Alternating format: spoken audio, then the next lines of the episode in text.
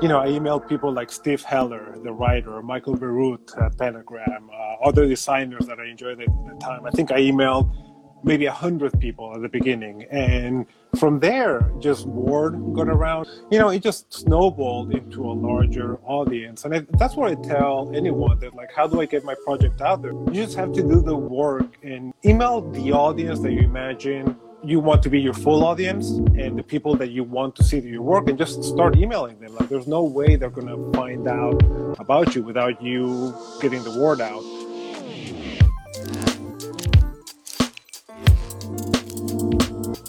Hey, hey, welcome once again to the Studeo Podcast, a show for ambitious creatives who want to level up and learn more about creative thinking and strategic design.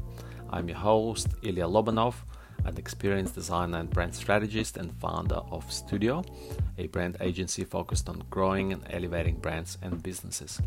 And through this podcast in particular, and pretty much through most of my content that I release and put out there, I follow my other passion, which is to share the expertise and resources and mindsets that I've picked up over the years working in the branding and design industry with you guys to help you hopefully level up and become more trusted partners for, for your clients.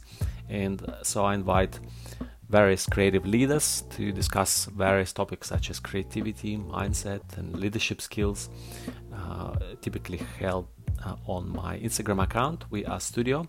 So make sure to give me a follow on there if you want to catch a live conversation next time around.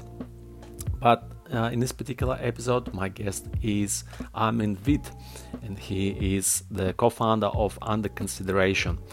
And if you haven't heard of Under Consideration as a designer or creative, then you have most likely been living under a rock it's uh, part of under consideration is also an brand new uh, platform where he reviews corporate and brand identity design work.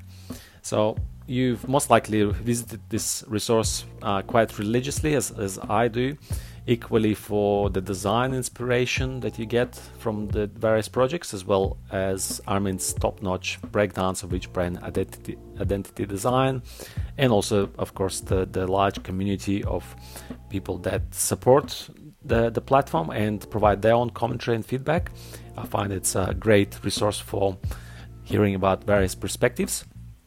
And so in this particular episode we uh, Armin and myself chat about his journey of launching under consideration as quote unquote side brand and how after 15 years later it now serves as his main source of income.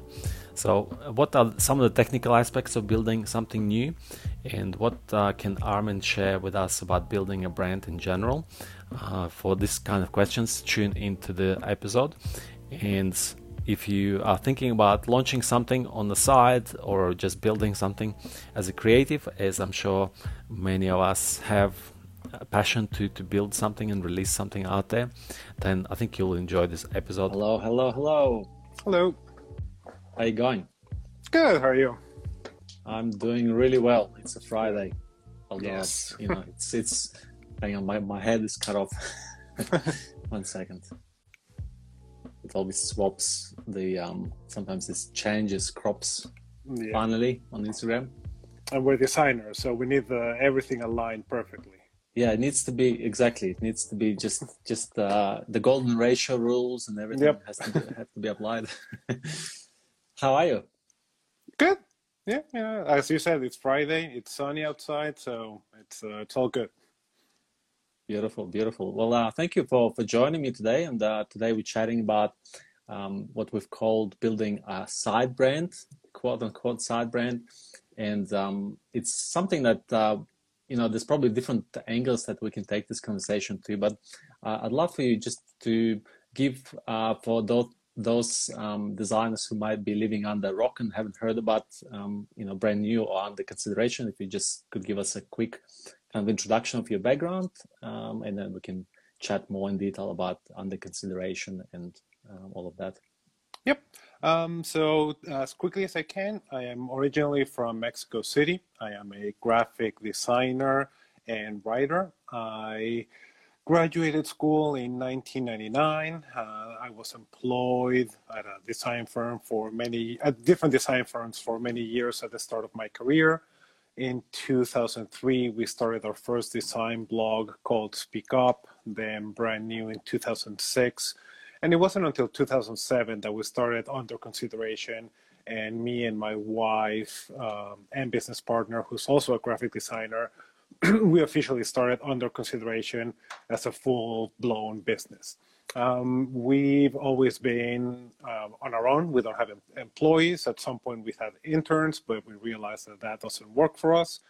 And um, over the past, I would say, 10, 12 years, we've focused almost entirely on our own projects and with, uh, with very little work for clients. We've grown the brand new website, which is a blog about. Um, uh, I write opinions about logo and identity redesigns of major companies, products, or services, and that has gotten fairly big, and we can get more into detail about that. And we launched the brand new conference based off of that, and we moved around the U.S. a little bit. We've lived in Atlanta, Chicago, New York, Austin, and now in charming Bloomington, Indiana. Uh, tell tell me, Armin, what was the kind of the main reason that you wanted to set up the blog? You know, the, your initial kind of blogs. That um, what was the was it just about finding inspiration and kind of being inspired yourself and sharing that with other designers, or uh, were you always thinking about that as um, almost like a you know a business that could or, or something that could eventually turn into a business? Yeah, I mean for from the begin at the beginning we had no intention or dreams that that, that it could become a business. Uh, this was when we started our first design blog which was two, 2003 blogging was not a business model. It wasn't even a thing that most designers did. We you know we were the first design blog and i don't say that in like we were the first we were the best. It was just like there was no one no one else was doing it. So you know it was just a way of writing about design at the time you know there was a lot of discourse about graphic design and there was a lot of magazines and books about graphic design in a way that has disappeared now.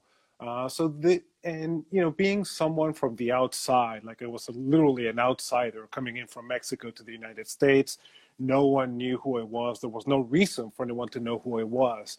Uh, so and I, I really enjoyed reading about graphic design and and felt that I had opinions about graphic design, whether they were right or wrong.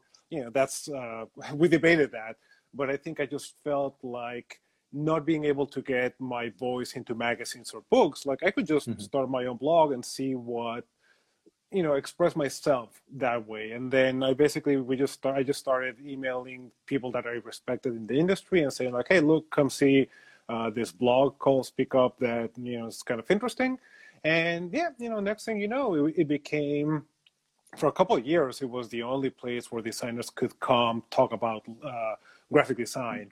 And just to quickly share how that transformed into brand new, back into then in 2004, we had our first major logo redesign post, which was the UPS logo redesign. Mm-hmm. Um, and it was the first time, well, it was the first time that anyone that a lot of designers experienced a classic logo being changed for something that was universally hated. Like everybody, everybody hated the UPS logo. There was there's stuff wrong with it, but I think it was more the the fact that it took away Paul Rand logo. So hmm. that was the very first time that we had a logo discussion, and it turned out to be really popular. And then we did a few more on Speak Up, and then eventually we just thought there's enough of this content that it could stand on it as its own blog, and that's when we started brand new in 2006. Um, oh, right. And then yeah, j- just to uh, answer the other question about money, like uh, back then we, we we started running some ads, but it was never because it was always a side business to uh, you know having a design a full time design job. We never needed it to make money. It was nice to make a little bit money off ads, but it wasn't. There wasn't an effort to get ads or to somehow monetize it. Mm-hmm. So how do how quickly do you think the the your sort of audience or the initial you know fan base uh, built up? Was it just purely through um, those connections that you've reached out to a few of those kind of uh, industry leaders and a few of the um, uh, you know corporate uh, people working in the corporate design world and was that the kind of spark or do you think um, was it something that's taken quite a long time to sort of build up and you know before you had a, a large you know large enough audience i guess yeah. large is a, a subjective thing but you know when you felt like hey this is i've got something here Mm-hmm. Yeah, and like, as I mentioned, like at the beginning, we had zero readers. Like there was none, um, and you know, I emailed people like Steve Heller, the writer, Michael Bierut at Pentagram, uh, other designers that I enjoyed at the time. I think I emailed maybe a hundred people at the beginning, and from there, just word got around. People that mm-hmm. started getting intro, that started getting interested in Speak Up, shared it with others, and you know, it just snowballed into a larger audience. And I, that's what I tell anyone that like, how do I get my project out there? Like, there's no you just have to do the work and email the people that email the audience that you imagine you want to be your full audience and the people that you want to see your work and just start emailing them like there's no way they're going to find out about you without you getting the word out um, hmm. also the time you know i would try to reach out to other larger publications larger blogs uh, to just like whenever i had a good whenever there was a good piece on Speak Up, I would email them. I was like, "Hey, come go check it, check this out." And every now and then, you know, you have something good enough that other that larger publications would mention, and that's how you start getting uh, some traction. Uh, with brand new, it was a little bit different. Um, we started with we already had a little bit of a, a base with Speak Up. Uh, so when we launched, we had like 60,000 page views a month, uh, which is, is pretty decent. Um, and then at its height, before we went into the subscription mode because of COVID and other stuff we can get into, you know, the when it was fully free and open, we had we would reach almost two million page views a month. Um, so which is crazy. And again, like I, I don't say that like, oh, we're so big and so huge, but it's just kind of like insane that a blog about logos got so big. Um, I think that was just consistency, you know, day in, day out, putting in the work, publishing uh, one logo critique after the other, and then word gets around, it gets picked up by other uh, publications, and yeah, it's just like as long as you deliver interesting content consistently, you know, the audience uh, will grow just because it's it's there as a source of in this case, very specific information, which is logo redesigns. Hmm. So was that um, that uh, decision to to go through uh, to kind kind of put that brand new under the paywall, behind the paywall, if you like, uh, with that subscription model that you have now? Was that a difficult decision, or was that an easy decision? It was extremely difficult uh, because we we always felt that the more people that read it, the better we enjoyed having that large readership. I mean, I say we don't brag about it, but it's definitely a good ego boost in that, well, a lot of people are reading it, so it's great. Um, but it was the one thing that we had to do last year in order for a business to survive uh, because the the way we were monetizing brand new for the past 10 years was through the brand new conference and through some ads but basically the brand new conference so you know having that huge readership allowed us to say like now we have this conference and we promoted it. We always have a built-in audience. We don't have to, to promote or advertise anywhere else. So when that option went away, we're like, oh crap, we don't have, you know, we're not equipped to take on enough design work for clients to make up for the income that was coming in through the conference. So, you know, we have to. the one asset that we have, which is the most valuable, is brand new the blog and yes, some people are going to be pissed, but we also think that we're offering something of value that people will be like, oh, you know, this is worth paying for. It has helped me over the years. It ha- it's been there for 14 years, 15 years now. So ho- our hope was that they would find it something worth uh, putting their money in. And you know, we, we we debated a lot of what the cost would be at some point we started with fifty dollars a year, and they were like, you know, it's it's all about it's all about trying to get again as many people as possible in here. So let's just make it as affordable as it can be to for us to make money and uh, not make money like uh, let's get rich, but for us to get an income. Yeah. Uh, so yeah, there was a lot of. Uh, it was really hard to say to take the plunge, and to think that if this doesn't work, we've really screwed up the one thing that works for us. Uh, like at some point, we're like, what if, if we only get five thousand subscribers? We would have killed brand new. Um, so luckily, uh, either luckily or because of the work that we put into it, it has grown. You, you, we're about to reach. We, yesterday we reached 21,000 subscribers, so it's uh, definitely growing. And you know, we reached a point where you know we're very comfortable with uh, the amount of subscribers that there are and the income that it provides us to be able to continue living.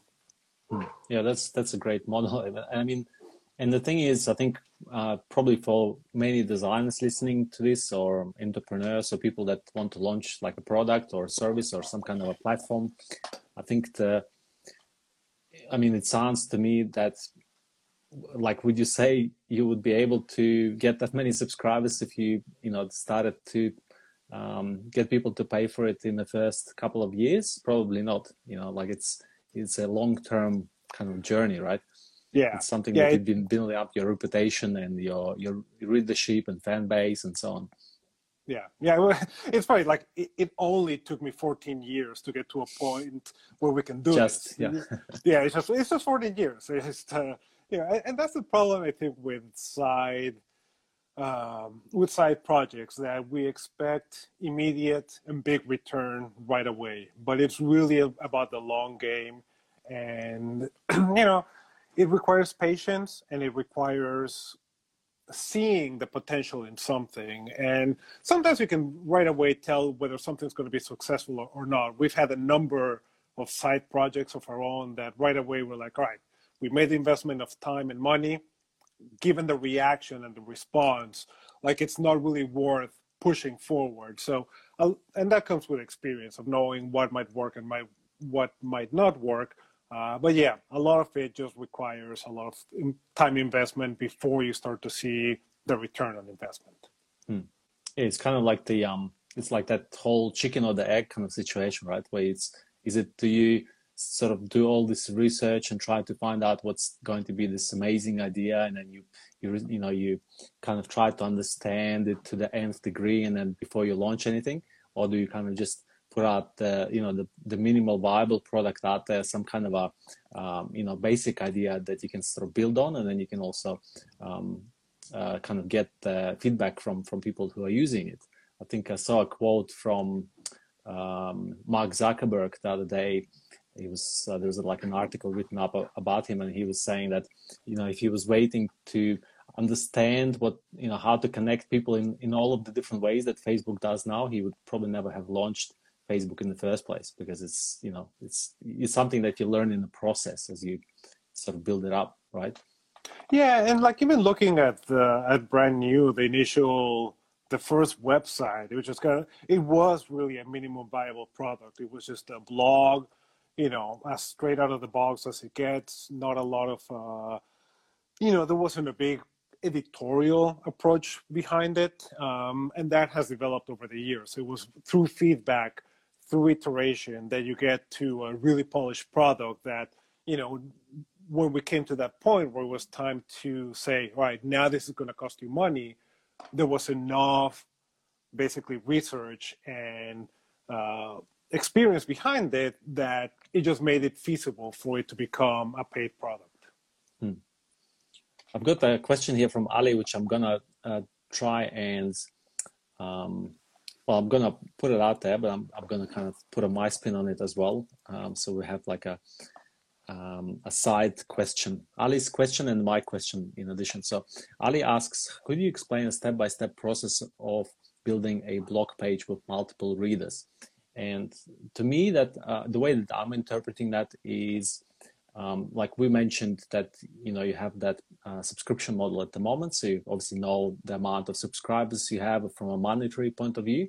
When you were initially building up uh, and running you know essentially that blog page how um, what do you think that some of the critical components that you need or some metrics that you need in order for you um, you know to know that it's a viable product. So is it just a matter of page views? Is it a matter of unique visitors? Or do you have to install some kind of a method for people to interact so that you can actually you know see the faces behind the accounts? Like what, what do you think is um, uh, some of the important components here?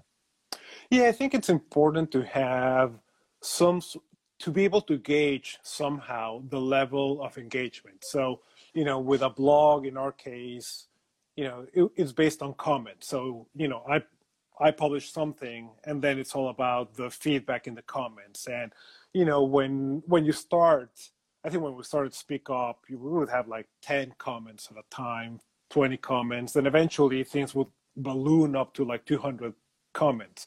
Uh, so that gives you a pretty good sense of how how many people are interacting with it and with what kind of recurrence. So like are they coming in once a month? Are they coming in daily? And i think for us especially with brand new when we started seeing a lot of people come come in daily i think that gave us an indication of okay this is big. Like this is big and it's becoming a routine for a lot of people. Mm. and so it's a combination of that uh, page views. I mean there's uh, that's just hard data you know are 100 people coming in every day or a thousand people coming in every day? So the more data that you have the better. Um, and a lot of it is hard a lot often it's hard to parse that data and figure out like how much is it actual unique visitors versus returning visitors. But yeah it's just it gives you a sense of how many people are there.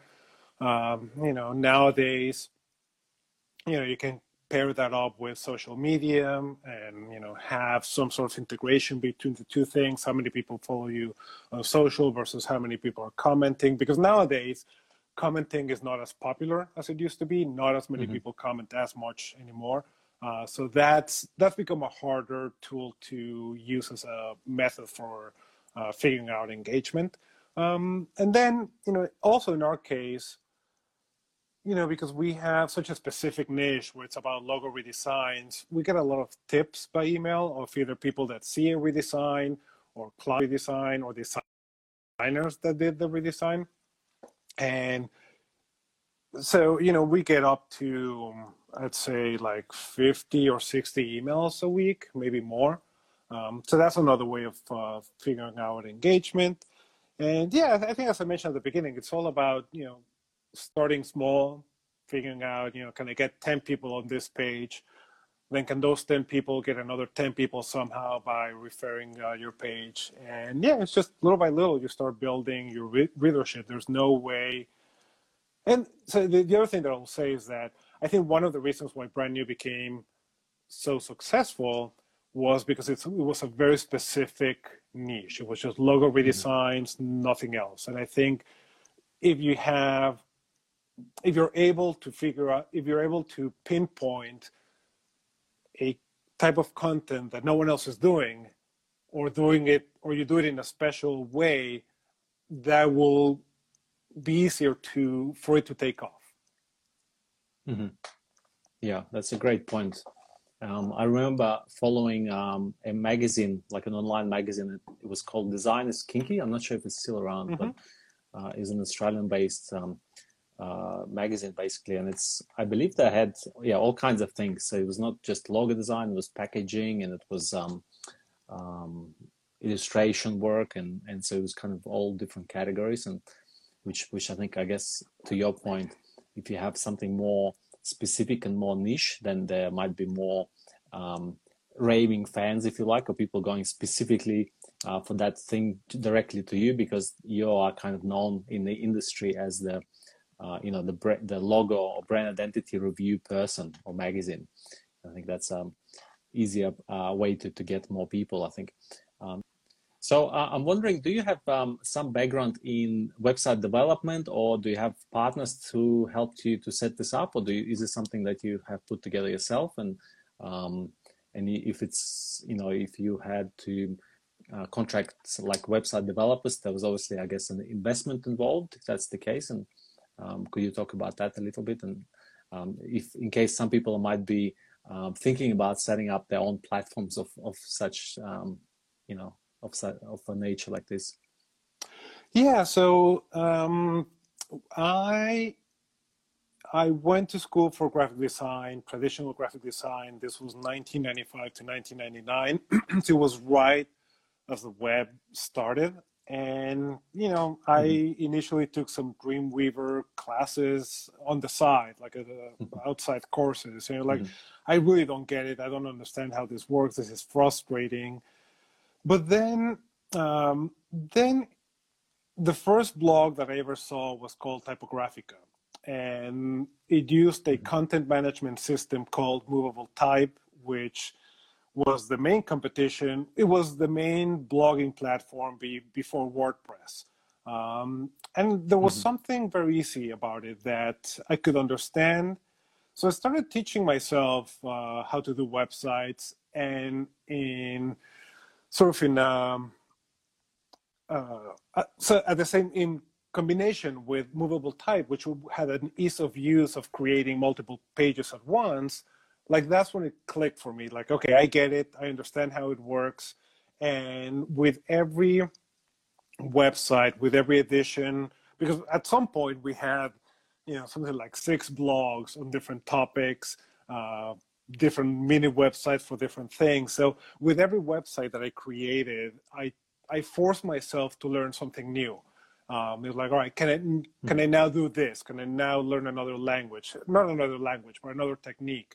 Uh, like even at some point, you know, CSS, like it wasn't a thing when I started. Like it, cascading style sheets weren't the norm, and eventually you had to make the jump. Then eventually you had to make the jump to responsive design. And I remember like the first time that I did a responsive website, just like seeing it shrink up and down you know it was amazing but it took me like weeks of trying to understand percentages so it's yeah. always been a learning process and part of it the reason why i never i have never relied on web developers and forced myself to spend the time learning all this stuff is because i don't trust other people and that's my problem it's not it's not that other people are not good i just don't trust other people i do not have the patience for other people I do not have, uh, you know, I feel like they're going to do something wrong, and they, they often don't. Mm-hmm. It's just my in my own mind. This that's how I am, which is uh, it can be a burden. Um, so I just figured, you know, I, I would rather spend eight hours outside of work to try to learn this and bang my head against the wall trying to understand it. Uh, so that I can do it myself, so that you know that it's something that I can control and I can do. Uh, so yeah, I'm uh, every now and then I'll have uh, I have two or three um, freelance developers that I'll uh, that I'll uh, ping for things that I just can't do. If it's something very complicated in PHP or JavaScript that's like sort of beyond my uh, ability, like I'll ask them to come in and just solve one issue or two issues. But like in general, I try to work within my abilities, which are I mean they're they're good enough, but they're limited in a way. Um, so, so yeah, I think it's a, a little bit of uh, having that ability to do websites and coding and all that stuff has allowed us to do the things that, that we do. Because if we were relying on other people and having to make that expense financially, like we would think about things, like we would reconsider, like do we really want to do this? You know, like the move to a subscription mm-hmm. model that was an in, insane amount of work.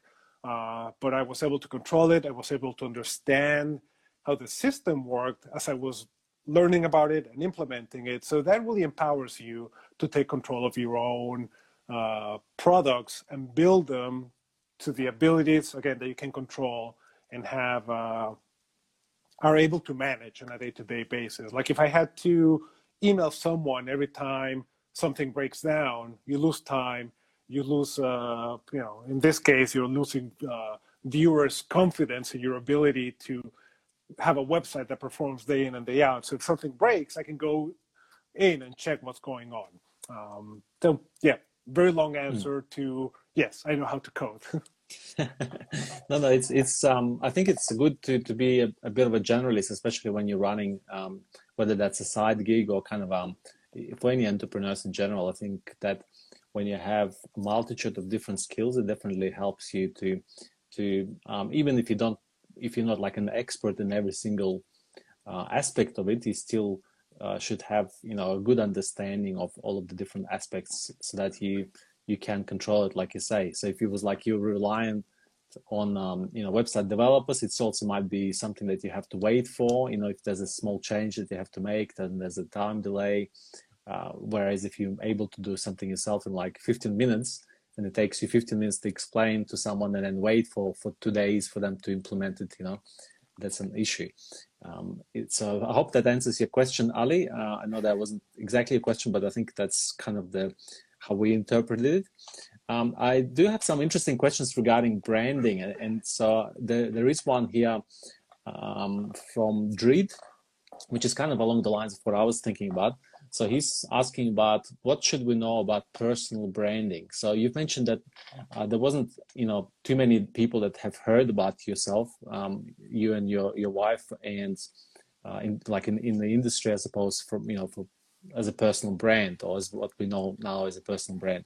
So how do um, how much do you think that plays into creating or setting up some kind of a, side hustle or some kind of a venture? Um, maybe now you know maybe how it how it's different and maybe has it changed? Is it still the same? What do you think? Yeah i think it's um you know for better or worse it's the same you know you have to brand yourself in the same way that you would brand a client. And whether you're selling you know uh, cookies or you know uh, a lawyer uh, uh you know law services it's all about capturing and distilling what what you're about and portraying that on a consistent basis. Like you can't be, you know, amazing and caring one day and then be a jerk the next day. You have to figure out what is your brand positioning. And in my case, you know, and it's developed over the years, but I think in my case, what I said, what I set out to do from the beginning was like, I'm going to be honest. I, I know I'm not an expert. I know I'm not the best writer. I know I'm not the best talented, I'm not the most talented designers, but I'm going to be true to myself. And whether that's putting uh, my, you know, shoving my foot in my mouth sometimes, or sometimes coming up with amazing insight, you know, it's going to come, it's going to be honest, it's going to be, uh, you know, it's not going to be filtered too much. And, you know, I think people really react to whatever you put out as long as it feels genuine. And like I've never, mm-hmm because, because it's really hard to maintain a persona that you're not that you that you're just not. Like you know i couldn't be a cool guy that goes out and has amazing vacations because that's not the reality. Like i don't do fun stuff uh at, you know in my spare time. Like in my spare time i'm taking care of my kids i'm walking my dogs i'm mowing my lawn and you know that's that's the extent of the excitement so you know i'm not going to portray myself mm-hmm. in a way that like oh i'm this cool designer guy it's like no i'm just a guy that's trying to make a living that happens to have stumbled on writing about design as a way of standing out um, mm-hmm. so you know with that when you understand who you are and how you want people to perceive you then you just build around it and try to be again like honest and genuine about it. Like you know even from the from your portrait image on you know your profile pic on on social media account like you know mine is like straightforward. I'm semi smiling you know i'm a happy guy but i'm also very again i'm very dubious of other people so you know i try to not be too smiley or be too uh you know have a a photo where I'm in the beach or something. I don't know. Mm-hmm. Um, so yeah, it's all about making small decisions that complement your personality and you know being consistent. Like though you can change and evolve, but as long as you're consistent to the core message of who you are, you know, um, stick to that. And yeah, you do have to develop a personal branding that you know people know feel like they have a connection with you, that when you meet in person, those expectations are met. Like, you know, I, I could show up because I do, or I, I did plenty of uh, public speaking uh, before the pandemic. And, you know, when I show up, like, you know, there's no surprises. Like, I, what you see is what you get. Like, I don't come in and like, oh, let's go party after the talk or, you know, I, and I'm quiet on you know while things are happening. So it's uh it's all a balance of uh, reality and expectation. And yeah, just as long as you're genuine, um, that's um, that's how it works best. Yeah, yeah. So it, it would might be weird if you started doing like a Tony Robbins or something when you, when you come out on stage, you know. Yeah, and, and I see other speakers that are like super charismatic and they get up on stage and you know they're able to be loud and funny and like I'm I'm uh, relatively funny, but I like I don't try I don't try to emulate someone something that I admire in other speakers. I don't try to do it because I, I just can't. It's not going to be honest. It's going to come across as I'm trying too hard. Uh, so yeah, it's all about maintaining that. Um, you know, in a way that's facade, yeah, yeah, consistent image, but also at the same time, whenever possible, like push yourself to get a little bit out of your comfort zone because I think there's something nice that people can appreciate when you when they see you trying not too hard, but that you're trying, you're making an effort to do something. I think that also uh, pays off, and I think that's something that I try to do as well. Just like you know, I want people to notice that I'm I'm working hard. Like I'm not just sitting here, you know, uh, enjoying the uh, you know the subscription money coming in. Like I'm you know day in day out, a lot of hours in the day. I'm here working hard. Yeah, yeah.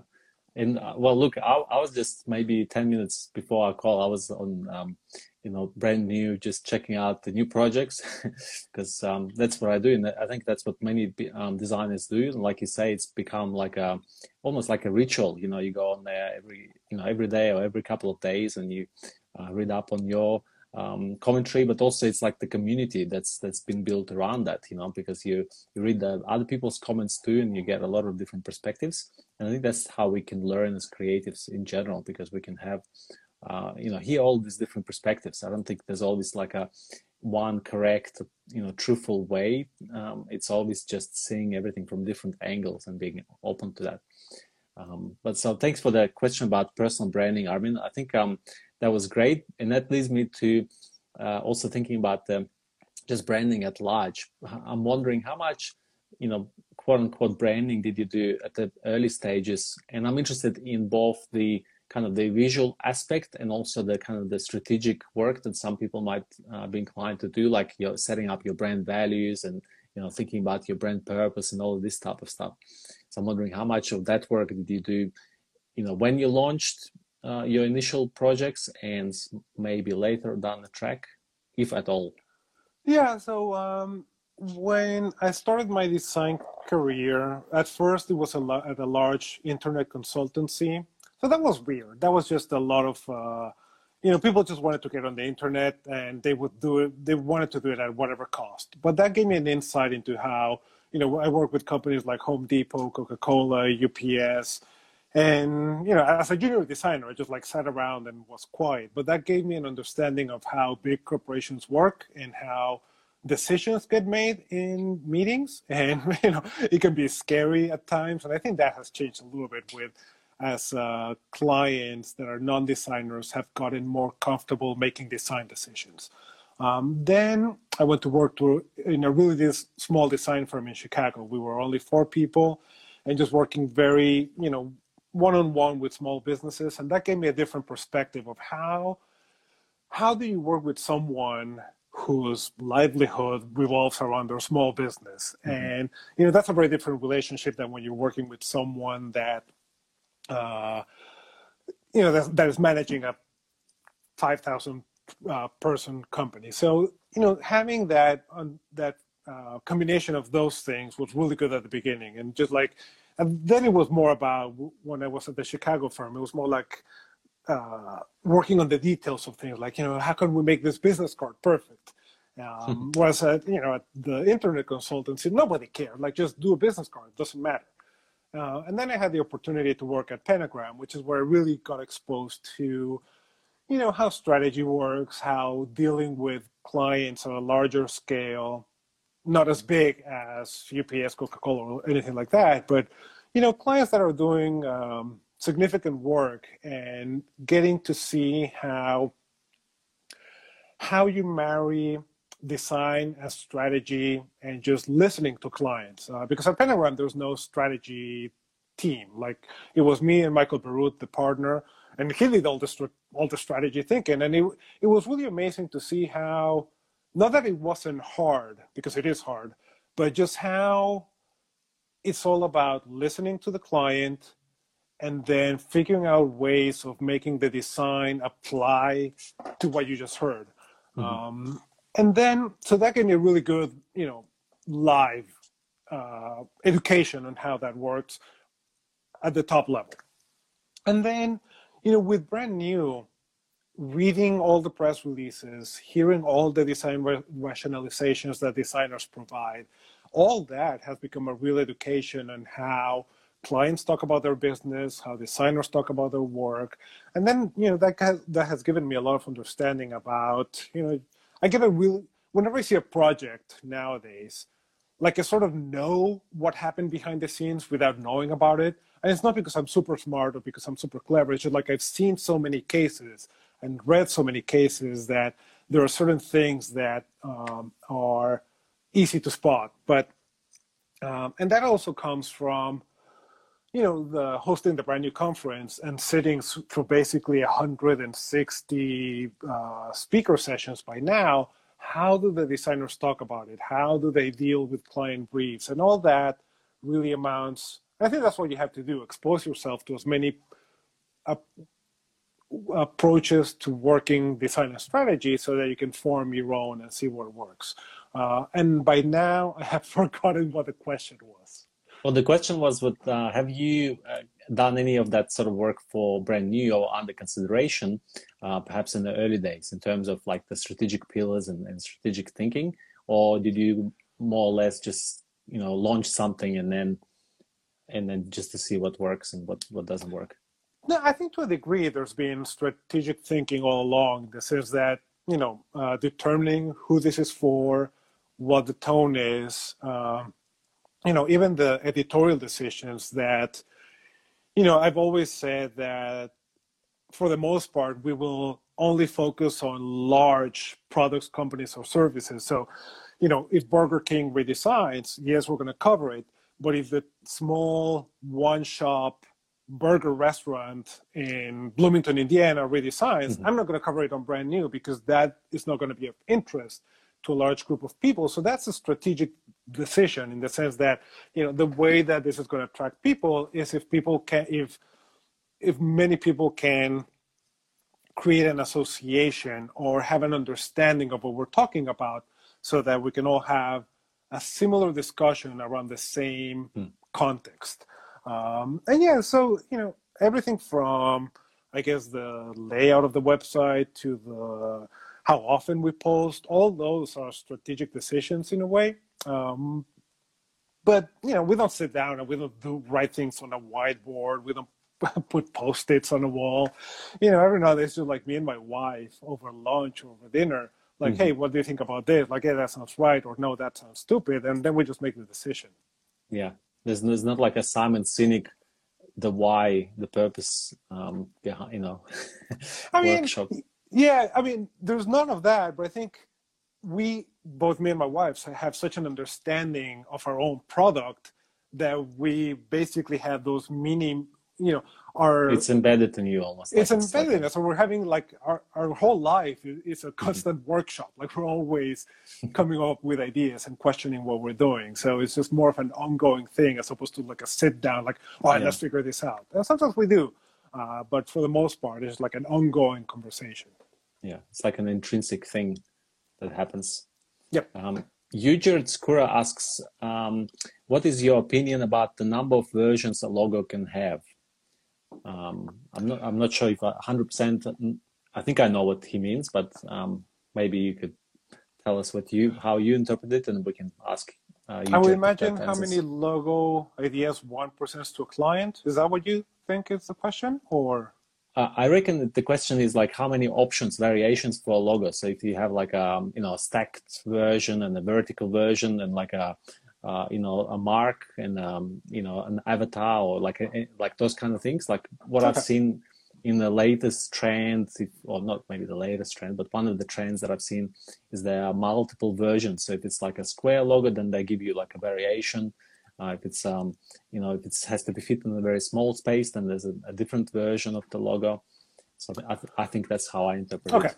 Okay. Uh, yeah no i think you, you you sort of need to have um, you know two or three versions, especially nowadays when um, when the avatar, the social media profile pic is so important. You need something that fits in a circle, uh, but not everything is meant to fit in a circle or square.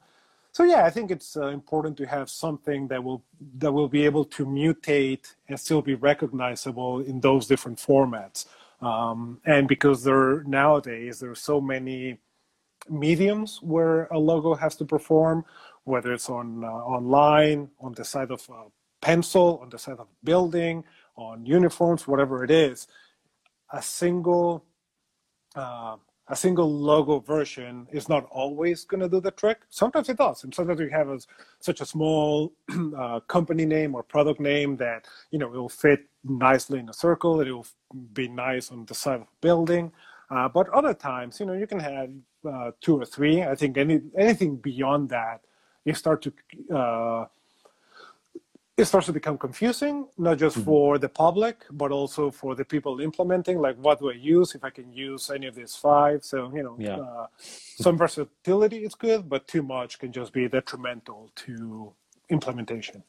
Yeah, and even just writing the style guide for that, I can just imagine just writing all the rules. Like, okay, this, you know, version one of five is used only in this instance, but not in this 10 instances. Like, how do you create uh, instructions for that?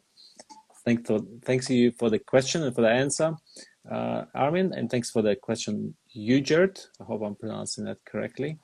Um, I did have um, a question from Brian Grossman um, from 36 Creative, uh, but we kind of covered that a little bit. But he was asking about what do you think was the aspect that helped you know brand new to kind of survive and go on and become this um, you know behemoth?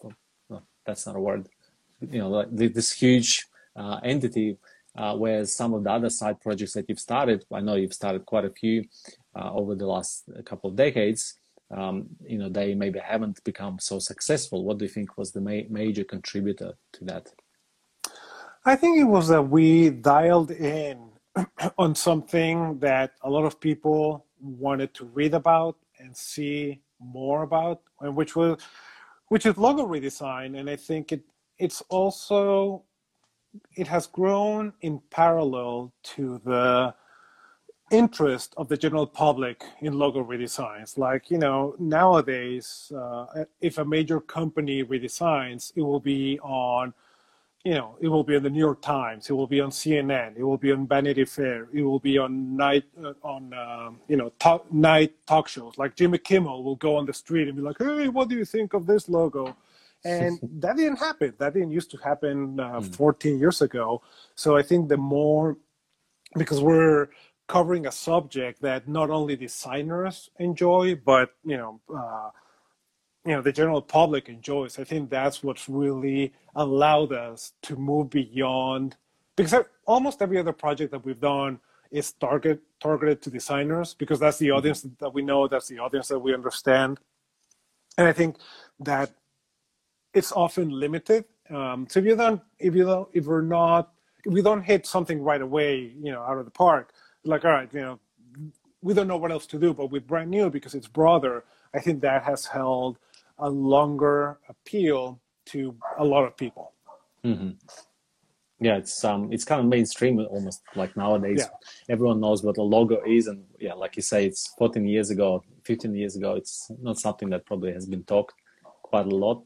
Um, I mean, probably similar. I had probably similar experiences to I'm sure what you had, Armin, with um, you know your digital agency that you worked at. I was also starting at the sort of a digital agency, and I remember. Sorry, my dogs are starting to go crazy. we, we have done pretty well, so I'm just going to yeah, cover yeah. my microphone. No worries. Um, yes, yeah, so I was just going to say I was also like having uh, logo design basically from from a website. So they would come to me for a, log- a website design, and they would say, "Oh, well, we actually don't have a logo. Can you just do a quick logo?" So it would be like a, you know, just a basic typeface or something. And it was just one of those things that nobody really cared about or knew much about at all. Um, but nowadays, I think most people are understanding expect that a brand needs to have um, a solid, recognizable, and simple logo. Yeah, I think there's still people that think that design, you know, a logo is something that can happen for fifty dollars or five hundred dollars, and but that has really that perception has really gone away, and I think part of it has to do with you know logos being covered as part of mainstream. They're part of the of of the news cycle. So I think, uh, yeah, that has uh, been a good thing in that people get that a logo is hard work. Well, um, I think this is a good uh, time for us to probably um, wrap up, Armin, if, if, that's okay with you. Um, I would uh, love for you to, to obviously tell people where to find you other than brand new. How can people connect with you? Is um, Are you working on anything that you want people to know about? Um, do you have any final thoughts for you know designers who might be listening? Uh, yeah, so um, actually you cannot find me anywhere but brand new right now because of, of, the pandemic. That's where we are. Uh, hopefully next year we can back, get back to doing live events and I can go back and do, you know, do some talks at, you know, local AIGA chapters or international design conferences. That I would love to get back on the road and do that again. Uh, you know, uh, underconsideration.com, UCLLC on Instagram and Twitter. Uh, if anybody still uses Twitter anymore. Um, yeah, I think it's just about um, in the end, it's all about if you have a if you have a dream, you know, chase it, like, and you know, spend some time on it. Don't devote, uh, you know, don't put all of your uh, eggs in one basket. But um, oh, I just a quick question: Where are you from? Mexico City. Um, and yeah, it's a, it's a good thing to have side businesses and side gigs that keep that passion going, that keep that allow you to keep exploring different techniques, different ideas, and it's all about getting them out there getting other people to see it and see how people react. And hopefully something takes off and then next thing you know that's how you make an income uh, that's how that's your next uh, source of income for the next 20 years as has been the case for us. Amazing. Thank you very much armin. I appreciate your time and it's been a pleasure. Same here. Thanks for everyone who's um, tuned in and um, take care and have a um, great rest of your day or whatever um, time of the day you have. All right. See, See you. Bye. Hey, thank you very much for sticking till the end of the episode. I hope you have enjoyed this conversation with Armin and I. Let us know by getting in touch through Instagram or through email uh, with one of us to let us know what you have thought about this episode. Perhaps you can uh, con- connect with me on Instagram at We Are Studeo and let me know through direct message um, what you are building as a side brand or as a side business and, and maybe how this particular episode maybe shifted your perspective. And would love to hear uh, about your journey in general as to what you're you're working on and um, how you approach building a brand for yourself uh, whether that's a personal brand or uh, as a side gig of some kind. Now, this is a, weekly uh, conversation or sometimes a bi-weekly conversation that happens uh, on my Instagram um, as a live conversation. So if you want to catch up, uh, you can uh, by following me on Instagram and then following my notifications so that you don't miss these live conversations. And uh, of course, if you've enjoyed this episode, please do leave a review or share it with someone that you think might enjoy it as well, perhaps a fellow creative. Uh, now, we're coming up to the end of season number three of the Studeo podcast. So, uh, the next episode will most likely be a last one for a while. There will be a, a short break. So, make sure to tune in for that last episode with um, uh, the the last kind of thoughts for for season three, and um, I can't wait to to uh, get back to to the um, actual creation and ideation of the of the podcast. I'd love to hear your thoughts around what the format of the podcast should be. You can leave uh, an audio voice note for the uh, for this podcast. I will leave a link in the description uh, so it's basically a platform for you to to record your voice feedback. Um, if you'd like me to share that in some way uh, on the podcast, do let me know. I'd love to incorporate it in some future episodes. But I'd, I'd love to, to learn about how you like um, to, to consume information and to learn. So I'd love to get your feedback on, on this uh, format. So just remember one last thing the world does need your creativity and you have the power to ignite it. Catch you on the next episode.